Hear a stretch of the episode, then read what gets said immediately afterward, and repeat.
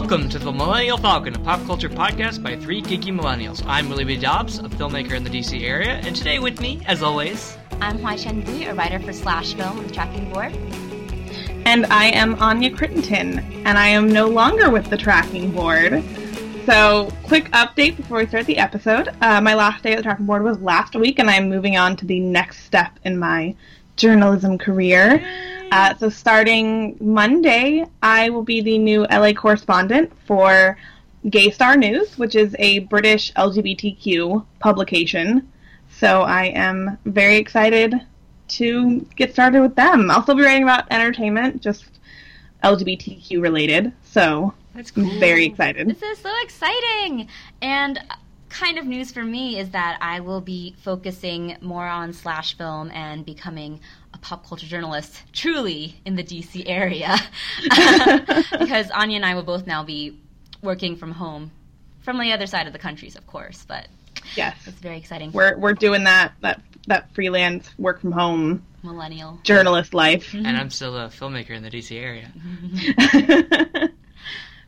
All right. Well, it is the height of pop culture summer, and for us pop culture fans, that means it's convention time.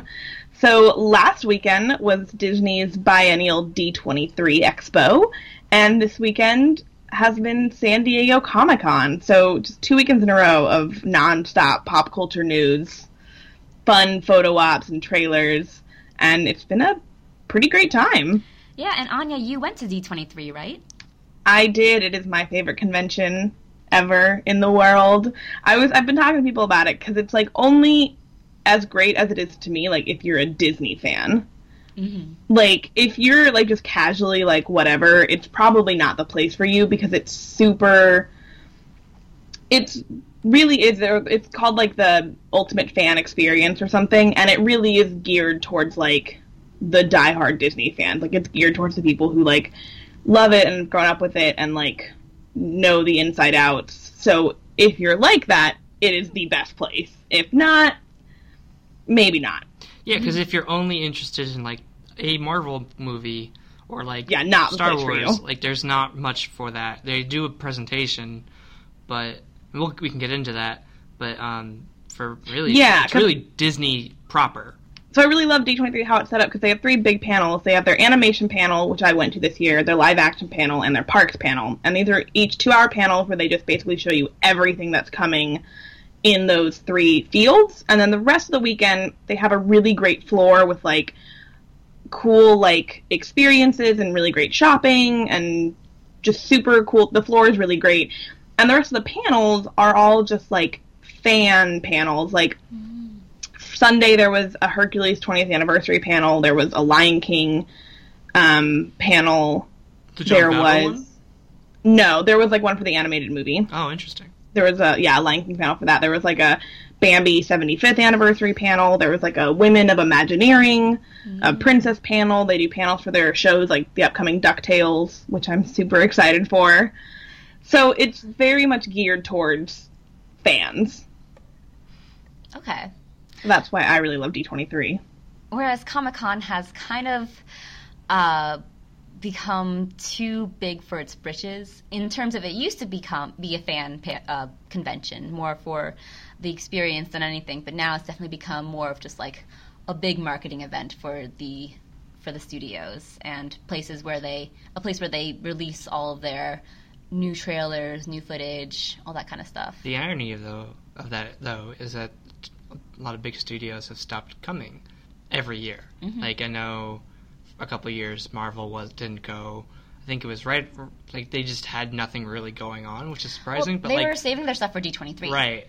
And even though this year, like we can we'll talk about it, but like they had a, a panel at D23, and then they also had their panel at Comic Con, mm-hmm. and they they t- talked. They've re- released a lot more information about their upcoming movies that weren't Infinity War last night at Comic Con, mm-hmm. whereas I think last at D twenty three it was basically Infinity War. Mm.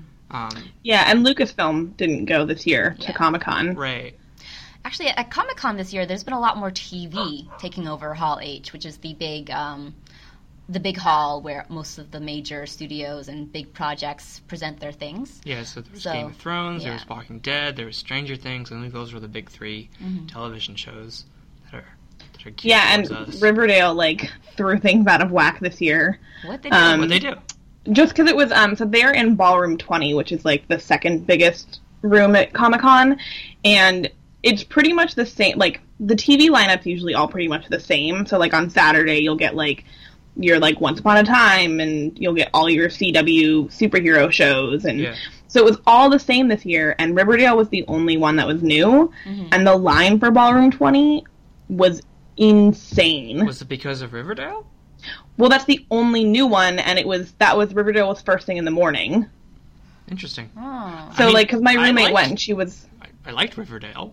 I wouldn't. But I think you Riverdale underestimate for like the fandom of Riverdale. Yeah. There is a big fandom around it, especially I Cole always, Sprouse. I always forget that teenagers exist. They do, and apparently they go to Comic Con now. Yeah. Um. So that's cool. I mean, Riverdale. I'm excited to see season two. I think it. I think it's it. It hit a it hit a good stride once they got rid of a couple characters in the first season, in the beginning, and it, it really d- delved into like the murder stuff. And that was cool. All right, so let's run down what excited us from both D23 and uh, Comic Con this year. Do we want to start with D23? Let's go D23 first. Anya, you were there. What What do you have to say I from D23? Um, so I only I walked the floor a lot, and I did the animation panels. That was kind of really the only thing I experienced firsthand. Um, but at the animation panel, uh, the footage from Wreck It Ralph 2 was oh my god, it was surprising. It was exciting. It was really funny. Um, I mean, I can share what it was because it's not really a spoiler. Yeah, they talked about it on. Yeah, yeah, because basically Ralph and uh, Vanellope go into the internet to save Vanellope's games, and they meet this new character who like leads them around. Her name is Yes with three S's, and she's voiced by Taraji P Henson. Ah, And so this is again, it's like that Disney fan thing. They she takes Ralph and Vanellope to this website called Oh My Disney, which is a real website, and they have all these like inside jokes of like Disney fans, and then Vanellope, through a series of events, meets all the princesses. And what it is, it's all the princesses that we've had so far of the official lineup, so including like most recent Moana to like Mulan, Tiana, Belle, Rapunzel, all the classic princesses. Um, they're all in CG animation. So it's really interesting seeing the 2D princesses in CG now. And then all the actresses for the princesses came back to like reprise their roles. Cool. And basically Vanellope becomes friends with them and it's just this really this extended sequence of Vanellope and the princesses like hanging out and gabbing. Um, there's like a Star Wars joke because C3PO comes in at one point and Belle and Aurora make fun of him by calling him BB-8. And then when Belle and Aurora fist bump, like magic comes out of their fist bump. I love that. It's really cute. Um, and then at the panel, all the princess, all the actresses came out on stage, which was like emotional because it was like Auli'i Cravalho and like Mandy Moore and Anika Noni Rose and Jodi Benson and like all the princess voices. Lea Salong, Salonga was is one of them. I think. Oh, she was the singing. No, voice for- she's the singing voice. So um, Jasmine was Linda Larkin. Oh. Um, and the only one who was not there was uh, Ming Na Wen for Mulan. I was just gonna Probably because she's filming. Yeah, she's doing Agents of Shield. Um, so yeah, so that looks really good. Pixar's new movie, they announced a new original film, which sounds amazing. It is a fantasy film set in a suburban world. So there are no human characters. It's all like Orcs. trolls and sprites, and unicorns are pests, and they eat like out of the trash cans. Oh, they're the like street. deer. That's Yeah. hilarious.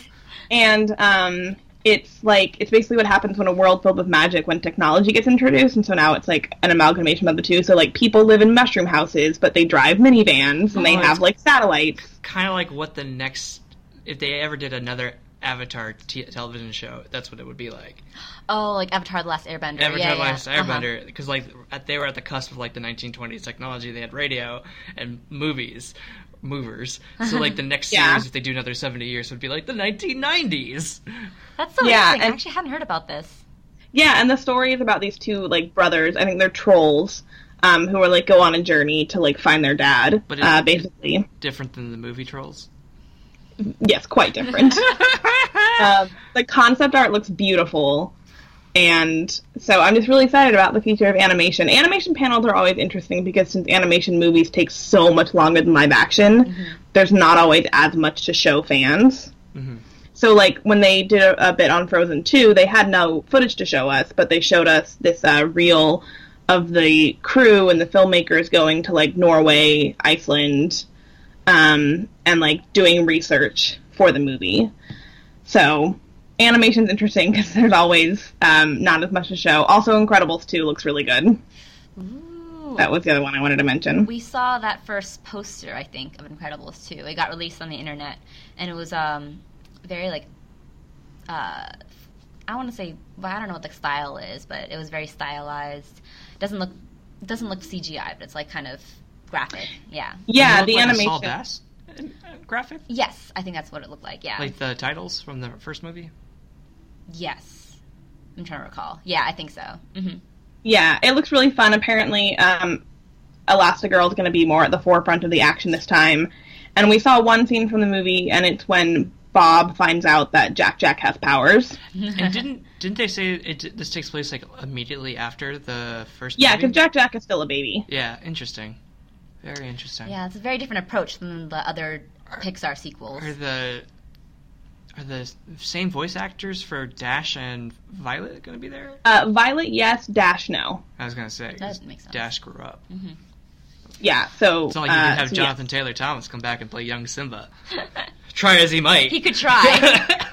Um, so that was all the great stuff from the animation panel. Um, I didn't get to go to the live action panel, but I wish I had because apparently the footage and everything they showed was really great. they showed of the The Lion entirety King, of yeah. Circle of King, Circle of King, Circle of Life from the live action Lion King, and Twitter was like going crazy over it. I they heard- loved it. I heard they either liked it a lot or denounced it for being exactly the same as, I the, heard, as, yeah. the, anim- as the animated I heard version of it. Yeah, there's like Interesting. it was just the uh, shot for shot the original animated version, but in like CGI stop Yeah. motion. And- so and, or not like- stop motion, uh, motion capture. And I heard that young Simba looks crazy adorable, but like, Yes. eh, but the rest of it was like just shot for shot. So I think like the arguments that we were making over Beauty and the Beast kind of sur- resurfaced with this about like why are why would they even just why aren't they doing anything new with the with with like the look or something? I don't know. It just I mean, and yet arguably the Jungle Book did the same thing, and the Jungle Book got great reviews, and it's by the same filmmaker. That's Jungle true. Book did the same thing, but it also did have a human character as the kind of central focus. Mm-hmm. And in this case, it's like all CGI characters, which is why I'm a little bit, I'm balking a little bit. yeah, it's not just it's live action in name only. Yeah, I think it'd be really cool if they did something akin to like the Broadway show where I- they had. I'd be interested if they brought in more Broadway songs, Yeah. more songs from the Broadway musical. yeah, I just like the the fusion in the Broadway show of like live human characters and like wearing the really interesting costumes, so they could both be you know the, the actual animals, but just like in very elaborate or in a very elaborate like African garb. So. I don't know. That's that's just my opinion about it. I I might have my my opinion change once I see the movie. Yeah. Um, also, I guess there was a weird rumor going around whether or not Hugh Jackman was Scar. He's not. He's That's not, not, confirmed. okay. Yeah, he was just Yeah, that's a rumor. he was seen at Disneyland at that time, or yes, and uh, Yeah, everyone he was. assumed that it was for D23, but it was not. He was just there. He was just there. because he has kids, and it's a fun place to go with your kids. Um, it seems. It just seems like every other like article, like there were YouTube videos, like and like articles of like Hugh Jackman confirmed as Scar. Hugh Jackman is not Scar. Hugh Jackman rumored. It's like what's happening? Please. He, yeah, he's Yeah. not. He's not Scar. Screen Rant posted that it was confirmed, and everyone else picked up on it. So Yeah. even Slash Film did, but we just kind of put is Hugh Jackman Scar, and like it didn't confirm, so it was like a non-story. A non-story. Yeah. Um, but yeah, I mean, the rest of the panel was really great. The Wrinkle in Time trailer, which we've all seen by now, looks so good. Um, I really want to see their footage for Nutcracker because I heard it was like wild, and I forgot that movie was even a thing. And the cast is like really good. I'm Um, very intrigued. what is this? Nutcracker in the Four Realms, so Disney's doing a take on the Nutcracker. Um, Morgan Freeman's in it, Keira Knightley, Misty Copeland is the lead ballerina in the film. Um, I used to be obsessed And- with Nutcracker when I was a kid. Mo- this is Yeah. during like my big ballet phase. I mean, yeah, Yeah, apparently it looks really Days. apparently it looks really dark, which I'm interested in. Only because I mean the Nutcracker is kind of a dark It is. ballet. It's very dark. It's um. Um, I'm sure. I'll explain it to you later, Willoughby. yeah, um, Mary Poppins footage, which I'm pumped about. It's gonna be really fun. And then Star Wars didn't really have much of D23. They had the Which is odd, the 'cause- scenes of the Last Jedi, and then Yeah, but the not posters. much and I else. cried. Oh. Yeah, The they had behind a the scenes- reel that was very Their like behind the Carrie scenes Fisher videos centric. always good. Yeah, their their reels have just always been super emotional. Mm-hmm. Um, we're probably not gonna get one for Han Solo Probably not. No. They're still in the works of getting that fixed. because the movie comes out in May. Yeah. Oh, does it? Yeah. So that's awkward. Um, and then Marvel showed the Infinity War trailer, and that was the only thing they showed at Marvel, which is fine because Thor and Black Panther were at Comic Con. Um, and then they also announced that Mulan and Dumbo, I think, are the next live action Disney movies to come out, and they announced the Aladdin cast. Yeah, they confirmed Well, some the of the Aladdin cast. which is funny because they did that a week after, or not a week after, but like there were a bunch of articles that week of like the Aladdin cast. There were rumors It was that, like three days before that they were having trouble casting the and, leads. and then on Saturday they were like, "Nope, we got a cast. I We're think good." I think it was just like a publicity run. They're like trying to Agreed. get people interested, so they put in like these false reports of they're having trouble with finding a cast, and they're like, nope, Which I think there. kind of aired not on their favor.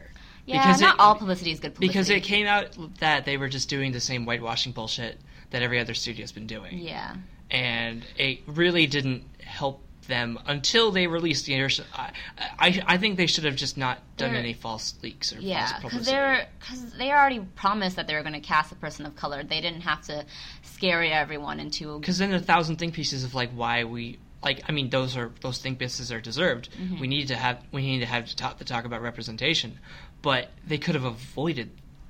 They just wanted to be like the savior. Essentially, they're just like, oh look, we are actually we actually cast people of color. Look how great we are. Mhm. So Yeah. hmm But you know, Yeah. Disney Word. marketing.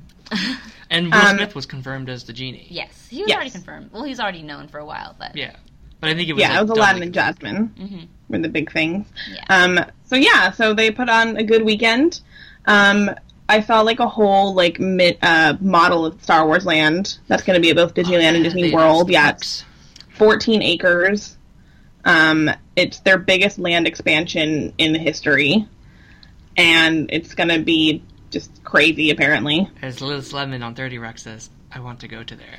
Anya, I want to know your thoughts about the um, totally immersive Disney, oh, Star Wars hotels and the Marvel hotel. Are they gonna do a Marvel hotel too? Yeah, they're doing a Marvel. Oh, I knew about the Although, Star Wars one. The Marvel hotel is in Disneyland Paris. Oh. The Star Wars one is in um, Disney World, I think. I, yeah, well, I could go. Yeah. To that. yeah, it's in Disney World, and apparently it's so immersive that you'll never want to leave. Oh, so it's Westworld. yes, exactly. Um, Wait, aren't they coming out with like a their own version of Westworld? that was what the Star Wars hotel was. Okay. That's Oh, it the- was. Yeah. Okay. That's why everyone was making jokes about it on Twitter. Ah, okay. What are your Yeah, thoughts? I- Anya? Um, I think they could be really cool. I mean, I really trust Disney Imagineers more than anything else because, like, I don't care about Cars as a franchise, but Cars Land and California Adventure is so amazing. I've heard Pandora at Disney World is incredible, even if you don't care about Avatar at all. Oh yeah, So, like, of, I trust. friend of the podcast, Leah was talking. Well, she worked. She was working at Disney World, and she was working there, and she went to see Pandora, and apparently it's great. Yeah, yeah. So, like, I trusted the Imagineers to do a really great job on whatever project they have. Um, I think it's smart to, like, utilize the IPs that you have, especially because Mar- Marvel and Star Wars are so popular. Um, I tend to get a little more excited about the pure Disney things, I guess. Um, so, like, California Adventure, we have a whole, like, pier area, boardwalk, um, like Santa Monica Pier, basically, and they're changing that into a whole Pixar theme. So like games are going to be Pixar themed and rides are going to be Pixar themed, and so like I'm really excited about that, um, and those kind of things. Um, but I think they could be really fun. Star Wars Land, I find I can't really get excited about it yet because first off, it's so far away. So I'm just like, it's not even like registering to me yet.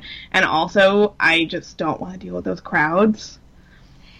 That's true. Like, you have to wait till like 20, 20, 2025 to have a, like a A good experience. a good uh, immersive experience, and not get pushed every once in a Yeah, while. I'm really excited for Toy Story Land, which is going to be at Disney World. So basically, Kingdom Hearts three. Yes, I was going to talk about that. Speaking of Toy Story Land, the Kingdom Hearts 3 trailer, a well, a new Kingdom Hearts 3 trailer. The third trailer in up. three years. Lord. God, I've been like every time there's a new trailer, I've been just like very skeptical that this mo- this game is ever going to show up. It's been Same. I think like 10 years since Kingdom Hearts 2. There have been a lot of in between games. and they announced it in 2013, yeah. and then they put a date. Uh, they put a year. Finally, they finally put a year at the end of this trailer, which is why I can finally, like my my I'm relive I'm resuscitated again. Like my girlfriend's already saving up for a PS4. I have to buy a PS4 too. Me too. Anyways, the new trailer shows that one of the new worlds that you can explore in Kingdom Hearts 3 will be Toy Story Land or Toy Andy's Story, bedroom. Yeah, Andy's bedroom. yeah. And um, they have a date, 2018. So Not a month or day yet, but just yes, a year. But a year. which means the next 365 plus days. I'm I'm gonna be counting down as soon as it hits January 1st, 2018. Where's I'm with Kingdom you. 3? I'm with you, HT. Kingdom Hearts is the one video game franchise that I like stay on top of, and like I remember like playing Kingdom Hearts 2 when it first came out when I was in high school, Yep. and I've been waiting ever since then. And like the side games just haven't quite fulfilled me. The side games are also weirdly essential to the plot too because they keep adding plot in there, but no one buys them because they're on different consoles. So, me being a Kingdom Hearts crazy person like I am, I watched the entire YouTube walkthrough for Birth by Sleep. Me too. Oh yeah, I did it. I did it for Birth by Sleep and for 358 by 2. I bought 358 by 2 because I had a Game Boy Advance and um, Okay. It's hard. Yeah, I did all the walkthroughs for games platforms that I didn't have, but I was like, I need to know what's happening in the story. I will say Kingdom Hearts has one of the most unnecessarily convoluted plots it does. anywhere. And like at some point you just have to kind of give up trying to know everything and just play it and enjoy it. Yeah, it's very anime in terms of like how convoluted and we- and crazy it is. But I will gobble it up anyways, as you can see from me watching like I don't know how many hours of Birth by Sleep it was, but I watched all of like the Aqua, Terra, Ventus storylines. You know, there's surprisingly a lot of plot in there. oh yeah, me too. yeah, It was a lot. but it was fun, and I'm gonna keep doing it. Tron shows up in the second game, It right? does show up in the second game. Actually, that's a really fun um, world to That's go through. heard. It yeah, is a fun you get to world. run the light cycle and everything. hmm The worlds are just I mean, those games are just so much fun. Mhm. I love them. They're a lot of fun. Now I just want to go play them again, just for like fun. Gotta dig out my PS2 again. Me too. Mine's under my bed. Mine is like collecting dust somewhere in my house. I'm not really sure. My girlfriend's been re- replaying the games in anticipation of this. Of course. That's cute. All right, let's move Uh, on so that to. was D23, and it's a great weekend. Mhm. So let's move on to Comic Con. Yeah. The apotheosis. Of I want to ask you guys real quick. Yes. Um, so D23 is every other year, and they're usually in August. hmm It's never been in July until this year, and they strategically placed it the weekend before Comic Con. Interesting Do you guys think there's any? correlation. Yeah, I mean, I feel like there has to be. Oh, There has to be, but I don't think they. If they were trying to eclipse Comic Con, I don't think they succeeded, because I think that Comic Con still dominates the the nerdy uh, news cycle. More. See, and I think Comic Con is losing its grip. from from what I heard saw last night, like or what I heard on Twitter, like you know, people were waiting to get into Hall H for like 25 hours or something to get in to, to like see like a panel. So I think that it's still a thing crowd size. Uh, EW still does their Comic Con preview magazine. Like I think it still gets the coverage, but I don't know. I mean, like I think it all depends on how you select your news. Mm, what like, you're interested in. because like if you Agreed. if you're not interested in Comic Con, you can avoid it completely. Whereas you know we're all invested in the franchises and stuff, so we're not not and so like when news breaks, we're kind of always there for it. And so I don't, but like from what I saw from what I saw of like news coverage of D23 versus news coverage of Comic Con, it seems like Comic Con still gets the more coverage, even though Well, arguably, it's just because they have more properties. yeah, and at, like Warner Brothers has their thing. You know they they have like their panel. They released like their Batman stuff, their Wonder Woman stuff, their non franchises. I mean, they're franchises, but like they're non superhero franchises. Um, like they showed Ready Player One trailer and a trailer for the Lego Ninjago movie, which is great. I can't wait for that one. Um, and then also their superhero stuff. So I don't know. I feel like like and also because D23 is every other year, I feel like like honestly before Anya you told me about D23, I had never heard of it. Well, I don't mean D23 versus Comic Con because Oh. I feel like they're entirely two different beasts. Like what I do said, you- Disney is solely for Disney fans. I just think Comic Con is losing is losing kind of its exclusivity. I guess. I think actually Anya's kind of right. It's not making as big of an impact as it used to. Because I Yeah. sure there was always weeks and weeks leading up to Comic Con, and there was so much anticipation. And I mm-hmm. almost forgot that it was happening this year. It's true. And I feel like there's less pressure to be there now to experience it because everything's going to be online. And at least to me, it's just not. It's not what it used to be. It's not the Yeah. same kind of excitement and It's definitely like not losing its standing, but it's losing the uh, impact it used to have. Yeah. Which is not a bad thing. I think it's going to become going to go back to becoming a, a fan convention because I see studios relying on it less to market their movies and to like make it an exclusive event about you know building up hype and everything like that. Yeah, especially now that like I remember when Batman vs Superman the first trailer was released, it was a Comic Con exclusive. Mm-hmm. Meanwhile, everything that they're that they're pushing out for Justice League has been they show it at Hall H and then immediately put it online after. And like the only things that like I think Black Panther showed footage that was only like a sizzle reel that was only seen by the audience, but you could write descriptions of it. Whereas, and like the same thing with like a, that Michael Pena Paul Rudd video of like explaining the MCU, they that's probably not going to be released online until probably like a Blu-ray comes out for Ant Man and the Wasp or something. Um, and like un, there's like un, there's news announcements that only make at uh, that they like either confirm or make at Comic Con, uh, and maybe sometimes at D twenty three, depending on like what Marvel wants to do. I think they could have they the stuff that they showed today or yesterday they could have showed at D twenty three Yeah. Um, because it was they they they replayed the Infinity War trailer for Comic Con, um, so they clearly had like everything in the works. So it's just a matter of like what they want to do.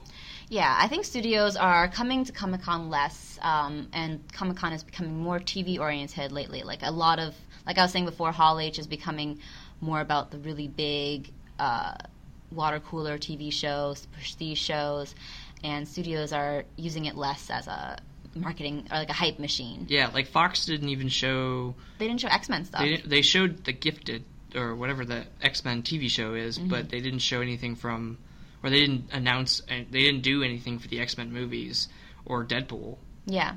So they're relying on it less just because the internet itself is already such a huge hype machine anyway. So that's twenty four seven. You don't need to do centralize it around one event. I think that's what the thinking is, I, anyways. th- I think with Comic Con for certain studios, it's about confirming rumors or denying, or like denying rumors, or like just casting announcements. I Casting feel like half the time, like the fact that Michelle Pfeiffer is going to be an Ant Man is crazy that's to awesome. me. Yeah. I love that. uh, Same. and Michelle Pfeiffer, Michael Douglas reunion. and like Yeah. Yeah. So, like that's what that was an announcement like you could they could have just made that an announcement Mhm. like they could have like at any point ever but they decided for comic-con to announce it so i think that there's still i think studios still see value in comic-con as like an event and i'm sure the people who are at comic-con like that's a thing like i remember when when I went to Awesome Con earlier in the year, and they showed the first five minutes of Baby Driver, and Edgar Wright was there to introduce it and talk about the film. That got me so much more hyped than any of the trailers because it was like exclusive footage and the director was there. Like, I get it. I get like why people go to like to be in a panel or to see these people talk about their movies and to show footage. Like I get like, and like yeah, there not every footage is exclusive anymore. But like sitting there, like the hype of it was still like it was. I was like, oh my god, I gotta see this movie. Mm-hmm. So like, I think Yeah. that still that still works. But I think that the the exclusivity of Comic Con is no longer the same as it was maybe five years ago. Yeah, a couple of thoughts on that. I think there's also a difference between a con like Awesome Con and Comic Con. Oh, totally. Comic I, was Con just, is I was just making an example of like seeing like stuff for a movie and getting hyped. Yeah, well, I think also part of the downside of Comic Con is that it's just gotten so big that like now it's expensive, it's hard to get to, it's even hard to get badges because it's a lottery now. Like Ooh. now it's just not is it like even worth the hassle anymore? Hotels are Um, impossible to get around to. Yeah, and I'm like with you, Willoughby. Like the one panel, I'm, I mean, I'm sad I missed like the Marvel stuff last night only because like I wish I could have seen Thor and like Thor and Black Panther are two of the Marvel movies I'm most excited about. So that they were the two that were there, it's pretty cool. But like I'm really just bummed I missed the Kingsman panel.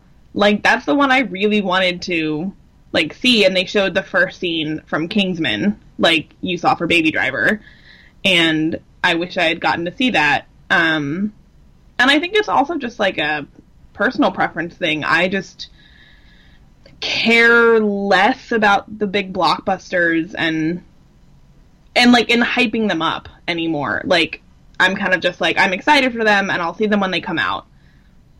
And like the investment of like months and months hyping and anticipating has sort of lost its appeal after like years and years of doing it because now it's just that weariness is setting in. That makes sense. And you're you're also the only one of us who's actually gone to Comic Con. So I think that after having that experience, you're just like, I've done it and I'm over it. I'm like, whatever, like, been there, done that. Yeah, whatever, Anya. I want to do it at, at some point. Just like once in my life, I'd be fine with doing it. I'd like to go as a fan and then as a movie director, showing my new footage. Oh. Yeah. All right, now that we've had that discussion, let's uh, run down quickly what we liked about that came out of Comic Con. Uh, so Anya mentioned the Kingsman trailer, so that was one of the first things that came out. Uh, that panel was on Friday, I think, right? Yeah, yeah, and I just like the little glimmers of, like, information the cast gave us, like, character names. Like, I like how, like, the Kingsmen are all named after the Knights of the Round Table, and the Statesmen, since their front is a whiskey distillery, their Named after agent alcohol. names are all, like, liquors or mixers. So, like, Halle Berry is the Merlin of the Statesmen, and so her her name is Ginger, like ginger ale. Uh, as in like a mixer, whereas the actual agents are like. Is there I a think, Jack Daniels? Is Channing Tatum Jack Daniels? No, um, uh, Pedro Pascal is whiskey. he's whiskey. Um, tequila is Channing Tatum, Oh, I love it. and then Jeff Bridges is champagne. Oh, perfect. and they call him Champ.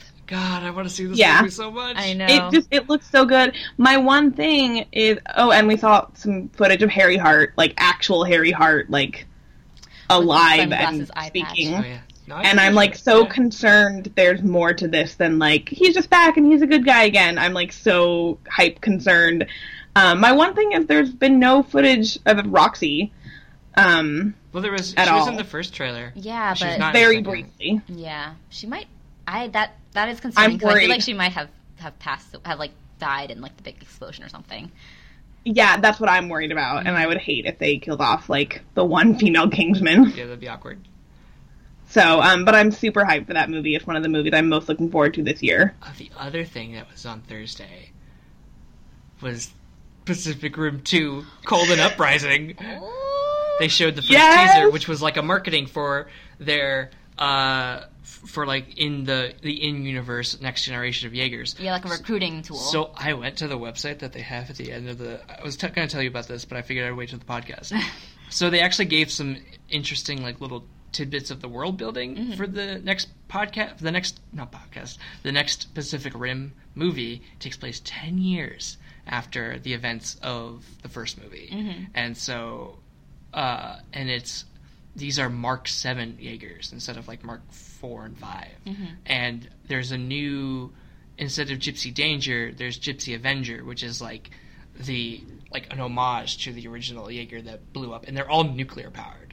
So and they're mm. also a lot faster. Like they're like everything is a lot more precise and precision. So I'm interested to see how they th- make this movie, like how they show it.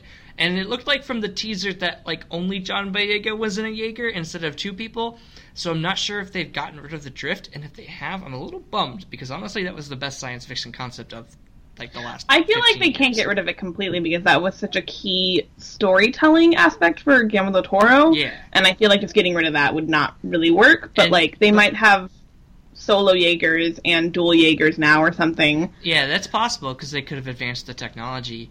But I like the idea of dual Jaegers. But um, it also could have been just a in universe marketing ploy to have the son of Stacker Pentecost like as the promotion Yeah. person. Mm-hmm. The 'Cause that's world building Boyega's in this franchise is so good. Sorry, say that again. The world building is so It's good. so Oh, yeah, good, it's so good. And mm-hmm. like I've I've read a couple of the comics that came out that are like prequel comics, and like those are always real fun. So like the the world building is so good.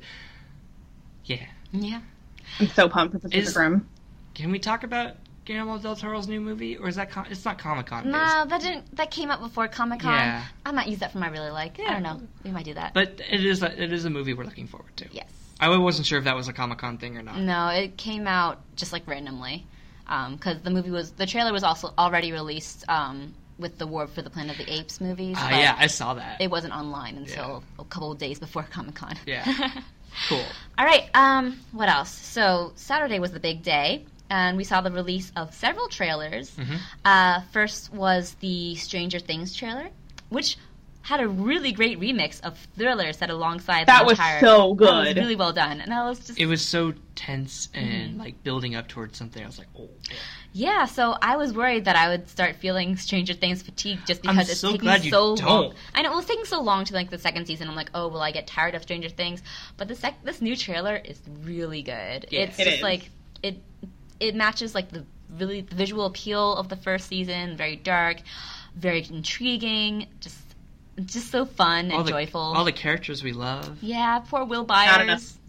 Oh my god, I'm so concerned about Will Byers. Oh, and, and Steve douche dancing at a frat Steve- party. Not, Harrington not at that enough party. Steve, you It's It's guys. great. Not Oh. enough Steve. I'm just saying. He, there's a picture of him with uh, an image of him with his uh, bat. With I know. spikes. Oh. So things are coming back. Oh, I'm excited. I love his bat, but I'm mostly just really concerned about Will Byers. Like, I have become so attached to that character, and I just want to protect him at all costs. And if anything happens to Will Byers, if that I like might just like drop the show. I might be like, I'm done. Bye. Oh. Yeah, You can't hurt Will Byers. yeah, the trailer was a reminder that the trail the characters are so good. and Yeah. just like Mhm. you want to keep coming back to them, which is you know why they made it a continuation Instead of like another. anthology series, Yeah. which I kind of thought I would agree. do. But yeah, and um, you saw a glimpse of Sean Astin, original Goonie, in the trailer. Oh, yeah. Yeah. yep. And then none I of the, completely none agree, of the new kids. I don't think we didn't see any of Oh, new kids. We saw one of the new classmates. Oh, okay. Um, a girl. Um, but we only got a glimpse. I think of her name is Max. Max. Yeah. hmm Um, and then we saw Eleven. Yeah. Spoilers. Yeah, but So- I mean, if you don't see the trailer, then like, what are you doing? exactly. So that was really exciting. Um, we got the Thor Ragnarok trailer. yes, I'm so hyped so for that. good. Oh, it's so good. Chris Hemsworth just looks like he's having the greatest time in that movie. And Mark Ruffalo too. And Mark Ruffalo. I love the little di- little scene they have where he's like catching him up, and Thor's just like, uh, "So we fought a little bit. Uh, you lost," and Bruce is like, "That doesn't sound That right." doesn't and it's very um, in character. It's so fun. And we got more details about who Jeff Goldblum's character. He's playing the Grandmaster, who is a brother of uh, Benicio del Toro's character in Guardians of the Galaxy. Mhm. So they're they're elders of the universe. Yes. Um, and then I guess uh, I guess it's been a couple years, so Loki's been in charge, and he's not done a good job. Yes, but He's he was been- also in prison again. I think when they sprung him out. Yeah, I'm not sure. The timeline of this whole movie. Well, so really we weird. do know that like it starts. Like we know that the whole thing is Odin's missing. right. Right. So Thor goes to Earth to recruit Doctor Strange to help him find his dad, Right. and then that's when his that's when Mjolnir breaks because it happens on Earth. Mm. And then we know from the trailer that he said like, "Oh, I lost like Mjolnir broke yesterday when he's in the ring with Thor with Hulk." Yeah. Yeah.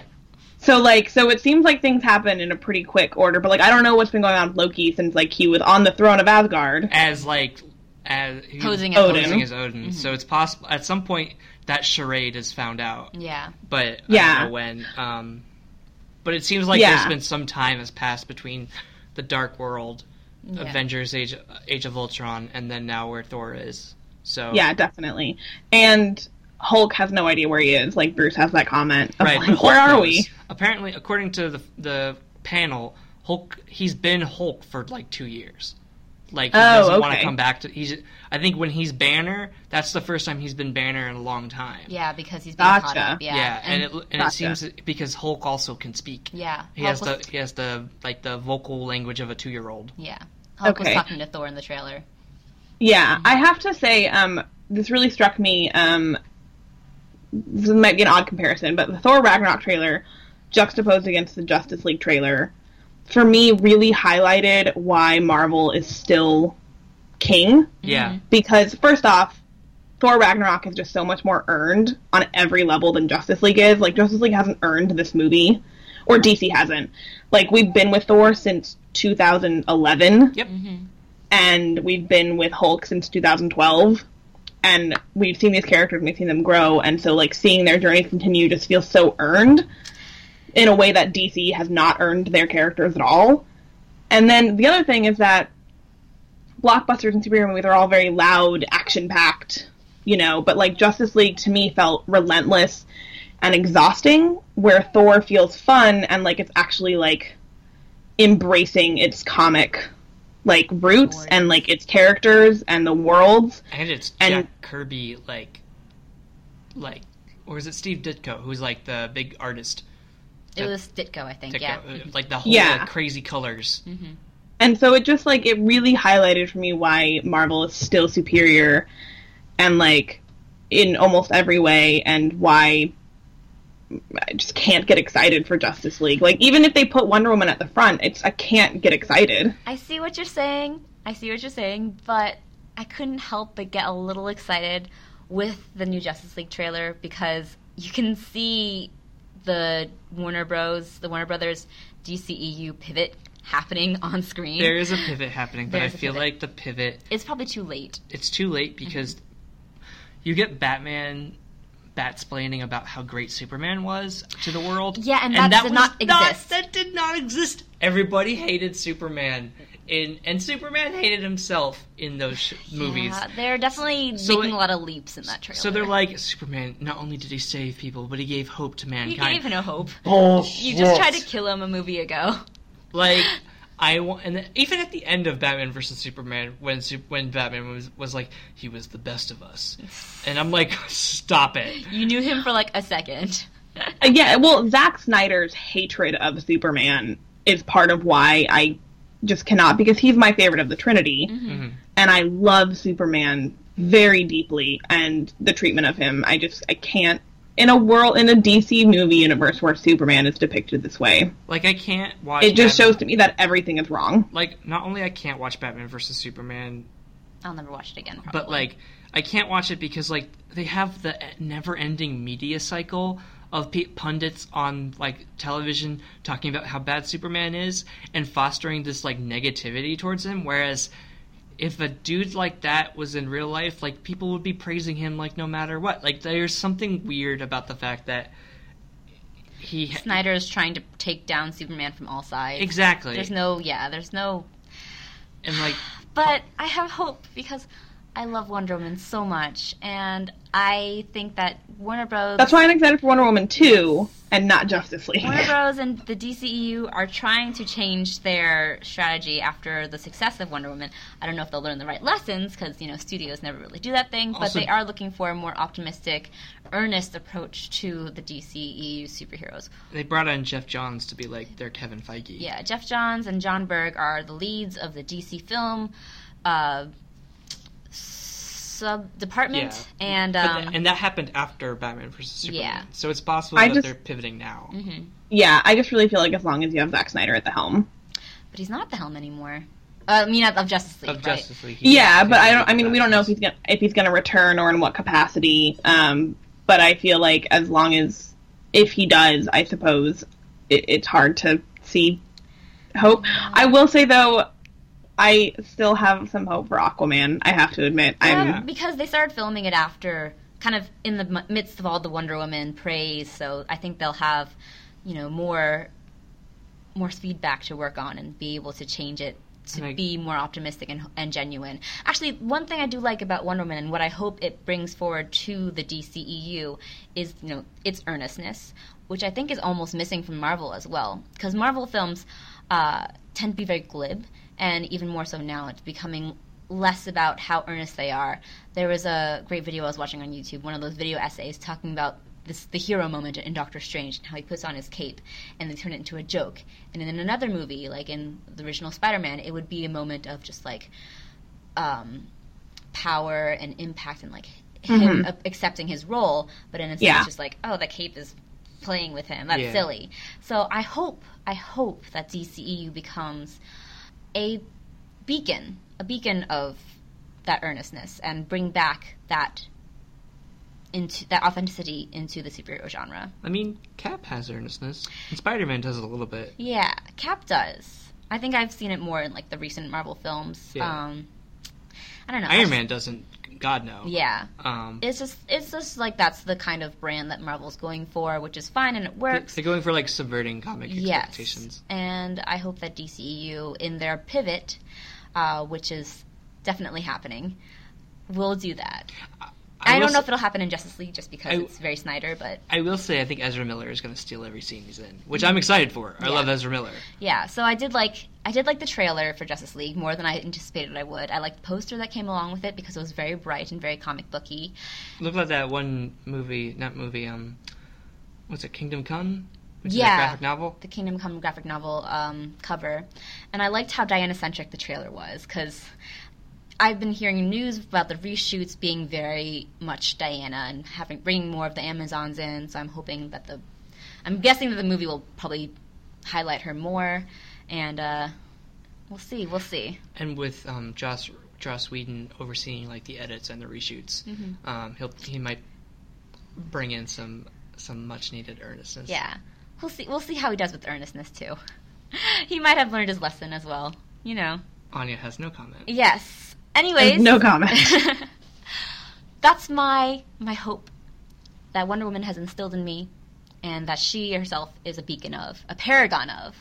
Oh, So- don't forget Superman's coming back, and Alfred has hope for that. He has hope for that. It's a line that is just all around the trailer, so you know, I can't help it. I have hope. Maybe this will be an alternate Superman who is just very, very cheerful and very in line with the comic Superman that we know and love. It'll be like I got hit on, hit in the head, Superman, and they're like, we got to make sure he never, never gets hit in the head again. all right. Um, do we have anything else that we want to talk about from Comic Con? um, Black about- Panther sounds great. Black Panther sounds great. They didn't show any new footage. They showed a sizzle reel, and everyone's saying it's going to be amazing. And they put, they released a poster, which is him on top of a, a panther statue, and it's really cool. Yeah. Um, we can talk briefly about Ready Player One, oh yeah. but I'm. I, I like what the novel was doing for most of the part except the main character. HT doesn't like the book. Anya, have you ever read it? I've never read the book, and I thought the trailer was bad. So the trailer kind of reminds me of like if Think Geek became a motion picture. I like that comparison. like it just seems like they were throwing a lot at the at the screen of like, oh, you like the Iron Giant? Well, here's the Iron Giant. Oh, you like the DeLorean? Here's the DeLorean. And like it just seemed like I don't want to say pandering, but also pandering. it was pandering, But also, which the like, book was kind of the too. book was super pandering, but the book was interesting because you didn't see anything. It was all described. And so like you you didn't really get to think about like everything that was happening. Whereas with the movie they're like this is here's all your favorite properties mashed up into one and it seemed like almost like a live action Lego movie.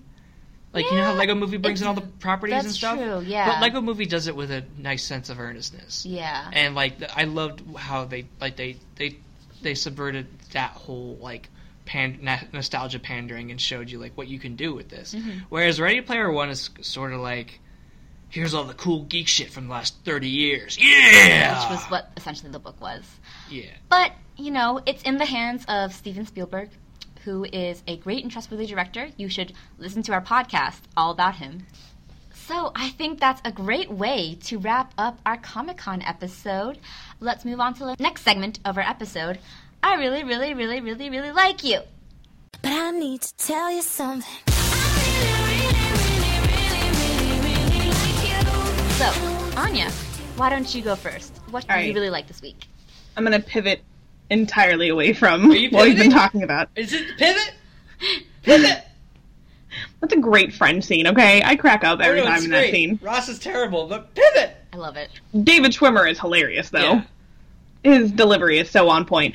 Um, so I would mention all the trailers, but we've talked about all the ones that I'm really excited about: Thor and Kingsman. Um, and so what I want to talk about actually is I finally just got um, and have started reading a little bit Jonny Sun's new book. Everyone's an alien when you're an alien too Oh, I heard of that. I wanted I to buy that on it. Twitter, yeah. and it is as pure and lovely and funny and poignant and it will make you cry. Mm-hmm. And it is just beautiful. And it's like just that one thing that like you kind of you read and you're just like man like humans and their creativity and the way we think and the way we see the world it gives you hope again. And it's really beautiful. And i love jonny on twitter. He's just a delightful person. And his book is really great too. And i'm just so happy i got it because it just you know like makes me feel very like fulfilled and warm. It's like a series of short comics, right? um no it's just it's like it's like one story. It's a graphic novel Oh, okay. basically about this alien who comes to earth and he like meets plants and animals. Oh, and it sounds so It- pure. Might it's so get it. pure and it's like so funny. Like some of the humor is pretty like biting. There's like a line about like don't be sad about the past. Like you can't change it uh think about what really matters like be sad about the future Oh gosh. So, like, it's like some the of the humor- of Hakuna Matata. so like some of the humor is really like kind of biting and stuff but then like it's also just really lovely and earnest and just so wonderful Cool. so i really recommend his new book it's called everyone's an alien when you're an alien too and jonny sun it's great Awesome. Well, I'll pivot 180 degrees away from that and say that I saw Dunkirk this past yesterday. Past And- yesterday. And holy shit, holy shit, I've never been a, been witness to such a crazy intensity of seeing a movie in IMAX like Dunkirk. I think seeing it in IMAX is the way to see it. I don't think you can just see it in like a regular digital projector screen like you'd see at your normal Regal or AMC. Like I think you have to witness this with the with the sight and sound of IMAX behind and in, in front of you, because the way that he films everything, like you have to see it like the entire full frame. You can't have anything. you have to see it to believe it exactly It shakes you to your core. the audio like rumbles like whenever there was like gunshots like it would i would feel it in my chest like reverberate wait And- as the youngins would say were you guys shooketh I was definitely shooketh. I was shooketh visually, uh, Auditorily? auditorily, and emotionally. oh yeah This was it was a strange that is moment. not a phrase you use with christopher nolan right we should explain christopher nolan has dir- this is directed by christopher nolan written solely by him his brother and david s goyer are not a part of this writing oh thank god it's just him and I think this is, in fact, one of his only movies where he's he's just written it. I feel like his brother has always been a part of it. Yeah, even with Memento, it was his brother as Yeah. well. Yeah. So this is like his first solo run at, run at things of being a writer director, Christopher Nolan, Mm-hmm. and I think he succeeds because it takes he takes kind of away all the excess dialogue of his other movies. It's only 107 minutes. It's almost a silent film, and si- silent is a poor choice of words, but like there's it's not dialogue heavy at all. Very minimal dialogue. It's all visually and all like sense. It Censoredly. it's yeah. yeah, it's, it's like it overwhelms your senses t- to the core and like right away like literally within the first 10 seconds you're already like grabbing your armrests for like oh my god um and he he he has a command of the IMAX cameras that I don't think anyone else who's like filmed with IMAX uh, from from like major motion pictures can do. Because he really like le- he he like knows what what he's doing with those cameras. Because you really can't do dialogue scenes with them so he doesn't. He like always switches back to like the, a regular like he actually filmed in 65 millimeter for the dialogue scenes. But for the IMAX scenes it's all like these grand images of either Tom Hardy's face or the beaches of Dunkirk or the skies in the of the or the sea of the English Channel. Like there's so much happening. It's that both very intimate and very expansive at the same time. exactly. It's really Quick interesting. question: mm-hmm. yes, How's my boo, Kenneth Branagh? Oh, he's excellent. he's great. this. He's great. He has the moment of that of like emotional catharsis that made me cry. Yeah. I cried twice during this movie. No, wait, guys. I and think James have D'Arcy's in it. Jim, him and James No, D'Arcy I wasn't have, supposed scenes to. together, and they're they're the most emotional scenes in the movie. Oh my god. Um, so we should talk about the elephant in the room, and that's Harry Styles. he was actually good. He was great. Um, you know, a lot of people were like, "What's Harry Styles going to be like as an actor?" He's pretty good. like solid. I would, I would consider him having a film career and not be bad. Like You guys are shaking me to my like film lover core. So, Anya, I will tell you. I know we've like talked about kind of our reservations about Christopher Nolan. Um, so I used to be a number one Christopher Nolan fan, and then I kind of fell off because I feel like he was getting weighed down by his own love of spectacle. He was always an ideas man, and he would try to bring those ideas to life, but then they would become too pretentious and too convoluted.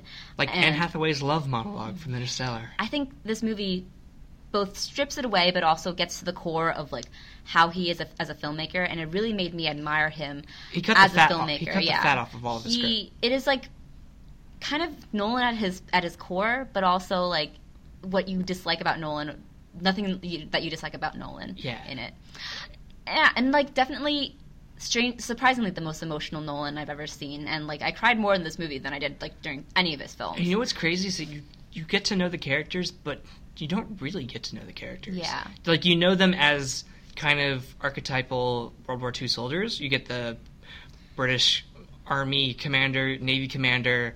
You get the soldiers on the ground, and you get um, and you get Mark Rylance, who's like one of the civilians. one of the civilians of on the boats coming to coming to save to evacuate the soldiers, and it's really a like. Anya, remember when we were talking earlier about like, are they going to show the Germans? Like, is this going to be like a Germ? Like, are they going to get a German's perspective? There's no German's perspective. Like this. Wait, is, I, I mean, I figured there wasn't. This is a very Yeah. English film. This is it's super English. I felt patriotic for, It- for the British at It's the end. super patriotic. Like this is our every other movie. Yeah. Like this is like they even like it kind of gets to to a point of like where they're discriminating against the French too. It's a little bit nationalistic. it's almost. it's all really nationalistic. Um, Um, but I will say, I remember when Nolan was uh, speaking about this film and doing interviews about it. He said he wanted it to be less of a film and more of an experience, And and, it definitely feels like that. It's very visceral and it's very relentless, but both in like, you know, the just the your senses being bombarded, but everything that like is happening to, to like the characters. and I think it helps that it's a really simple story. It is. It's not complex. I mean, it does have he does throw in that nonlinear timeline that he that he loves so much, but um, Mm-hmm. It's it- done in service to the story. It, it's it makes it work. You kind of like. You know, there there'll be moments that are spread across three different timelines, and he cross cuts, and you're like, it's it. He makes it feel like it's all happening at the same time, which in war it kind of always is. Like there's there's stuff always happening, and I really like the way he did that, and I like the way I was just gonna say that, um, uh, uh, just that I really liked it. I was, I was gonna say something, I forgot. Yeah. it's definitely a filmmaker's film. Yeah. And, you know, Nolan has always been kind of on that side of the visual and the spectacle over everything, but he does it in a way that makes you both care for that visual and that spectacle as well as like the characters he does underneath, which has always been his weakest suit. Yeah. Being able to um, empathize and bring forward characters that you empathize with. But and I think he does it with with no dialogue. yeah. Like I think with this, it's all, it's almost all visual. It's almost all not dialog mm-hmm. Like it's everything else. Yeah. The main the kind of main character barely speaks for the first like half hour of the film. Yeah, that's and that's what we like. That helps with the whole like silent film sort of like feel mm-hmm. to it, where Yeah. it's all experience. Mm-hmm. So, Anya, I think you will like this film. Although, as a story forward person, I'm not sure how much you will like it as much as we did. But Yeah. If you go in knowing that there's really not going to be like a story. a story, I mean, there's a story, but there's no story. I get it. Yeah. I get what you're saying. All right. So, I really like, as much as it sounds like it is also Dunkirk, I'm going to give a little quick shout out to the Shape of Water trailer. Yeah. Which was, which is Guillermo del Toro's newest film. And it is about a laboratory worker who is mute, by, played by Sally Hawkins, who works at this government laboratory and discovers an experiment um, being held captive by the government. And he is in the form of a fish man. He's an Aquaman. Yeah, played by Doug Jones, uh, a frequent Guillermo del Toro collaborator. And it looks amazing and stunning, and it definitely has that dark fantasy, period drama vibe that del Toro excels at. Like, Pan's Labyrinth is one of my favorite movies, and this feels very much in line with that, and just like the magical, dark love story that I love. It's just it's a movie made for me, and I cannot wait to see it. so surreal and so weird, and just uh baroque almost. I, when I when I saw the trailer, my immediate thought was like, "Oh, he's marrying his Hellboy science fiction with like his fairy dark fairy tale Pan's Labyrinth, uh, um, Crimson Crimson Peak like nature, and like the like it comes together in like such a beautiful way. Like I can't wait for this movie. Del Toro is definitely one of my favorite visual directors of all time, and I love every one of his movies that I've seen. And. Michael Shannon's in this. Michael Shannon. He plays like the the CIA guy or the government Yeah. worker. Like he's like the main, probably antagonist. yeah. Yeah, I was gonna say I've never disliked a Guillermo del Toro film that I've seen. I've loved every one of his films, um, and I think the trailer looks great. You know what? Guillermo del Toro is one of the directors that really makes me see the bad side of like film, like fan culture, because like realizing the people who don't like Guillermo del Toro and his movies and why, it just like really drives home the point of like. It's like the people who love Christopher Nolan and don't like Guillermo del Toro, and you're like, Wait, there it is. What are So I'm not aware that these people this is, exist. These people exist. Yes. Where and where can I punch them? Oh my god. I mean, look at any anything piece written on Pacific Rim and why it's not good. Look at anything on just the fact that Guillermo del Toro is like we've been using this word a lot, but like as such an earnest film like director. Mm-hmm. Like the reason I love Guillermo del Toro is because he loves humanity and he loves his characters and like giving them good stories and letting them win. Mm-hmm. And he also rates great female characters. And you like talk to people who don't really like him as much and you hear about why and it just drives home that point of like the like elitist like film cynicism and like the snobbery because Guillermo del Toro is like the least snobbish of like male filmmakers This and you so hear the weird. people yeah no It's it's like weird I've- it, it brought, was brought up at work and I was like I love Guillermo del Toro and people were just like really what? and Oh, yeah okay. I, yeah, okay. Your well, your work. Your is work was weird. terrible, so I'm glad you're leaving it. Um, I I think maybe it's all, all my friends love Guillermo del Toro. And Yeah, they're all film they're all film geeks and stuff. Like I don't. I think every everyone I know has like really loved at least Pacific Rim, Hellboy, and Crimson Peak. Like, Yeah, I've never See, heard of Crimson someone. Peak and Pan's Pacific Rim are the two that are praised. like most maligned Which one is? Crimson Peak and Pacific Rim All right. Well, Crimson Peak. I've heard criticisms that it's derivative, but all of his films So- are like love letters to the genres that all he's making them of. Yeah, and so yeah, it's going to be derivative because it pulls in elements from those genres, but does them in a way that's very loving. It's like doing a science fiction movie and s- calling it derivative. No shit. Of course, because Yeah. like tropes So are I just tropes. wanted to say, yeah, I just want to say Guillermo del Toro is the best, and people who don't like his films because they're cynics and they're film snobs are wrong. Yeah, they can leave. If you're listening to Yeah. this podcast and you just like Guillermo del Toro, you can leave. Actually, don't Yeah. leave because Actually, no, we, we, want more followers. We love you guys. Okay, well, but on also, that but note- also, uh, go home and rethink your life. yes, please do. Um, on that note, I think that's the end of our episode. Um, if you guys have any thoughts on D23 or Comic Con or that con life, or Dunkirk, The Shape of Water, or Jonny Sun's new book, come chat with us. And where can they do that, Willoughby? You can find us on Facebook if you search for us there. We're on Twitter at Falcon Podcast. Our blog is millennialfalconpodcast.wordpress.com. We're on SoundCloud where you can listen to us there. We're also on iTunes and Google Play, where you can rate, review, and subscribe to us there. And where can they find you guys on the internet? You can find me at HTranBui on Twitter. You can find me at Anya Crittenton on Twitter. And you can find me at Willoughby Dobbs, also on Twitter. All right. Thanks for joining us, guys. Bye. Bye.